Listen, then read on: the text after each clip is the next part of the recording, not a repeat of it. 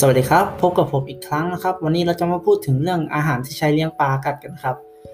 ปลากัดชอบกินสัตว์น้ำขนาดเล็กที่มีชีวิตเป็นอาหาร อาหารที่ใช้เลี้ยงพ่อแม่พันธุ์ได้แก่ลูกน้ำหมอนแดง ไร้สีน้ำตาลนะครับ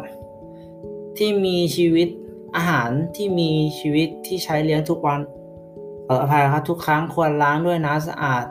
แล้วควรแช่ด่างทับทิมเข้มข้น 500ถึง1,000 ส่วนในร้านส่วน 0.5 ถึง 1.5 กรัมต่อลิตร เป็นเวลา 10-20 วินาทีนะครับ เพื่อฆ่าเชื้อโรคที่ติดมากับอาหาร หลังจากนั้นจึงล้างด้วยน้ำสะอาดอีกครั้งหนึ่ง การถ่ายเทน้ำควรทำสัปดาห์ครั้งละ 1-2 ครั้งนะครับ การคัดเลือกพ่อพันธุ์แม่พันธุ์ประกัดนะครับ ระยะเวลาที่เหมาะสมในการผสมพันธุ์ ของประกาศอยู่ระหว่างเดือนพฤษภาคมถึงกันยายนครับ ปัจจุบันสามารถที่จะผลิต เอ้ยขออภัยครับ จะผสมพันธุ์ปลาได้เกือบตลอดปี อุณหภูมิน้ำ 26-28 องศาเซลเซียส ปลาที่นำมาทำการเพาะพันธุ์นะครับ ควรมีอายุ 5-6 เดือนขึ้นไปประกาศจะวางขายครั้งละ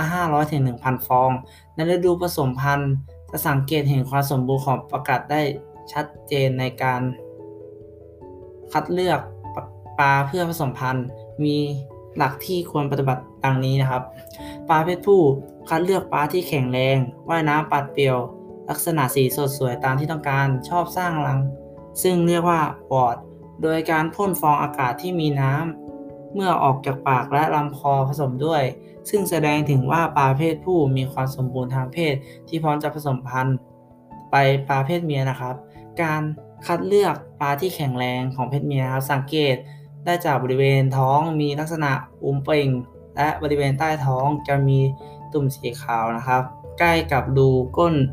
เห็นได้ชัดเจนแสดงว่าพร้อมที่จะผสมพันธุ์ได้แล้วนั่นเองนะครับ ซึ่งตุ่มสีขาวนี้เรียกกันว่าน้ำน้ำไข่นะครับถ้าใครชอบก็รอติดตาม EP ต่อไปได้เลยนะครับผมขอบคุณครับ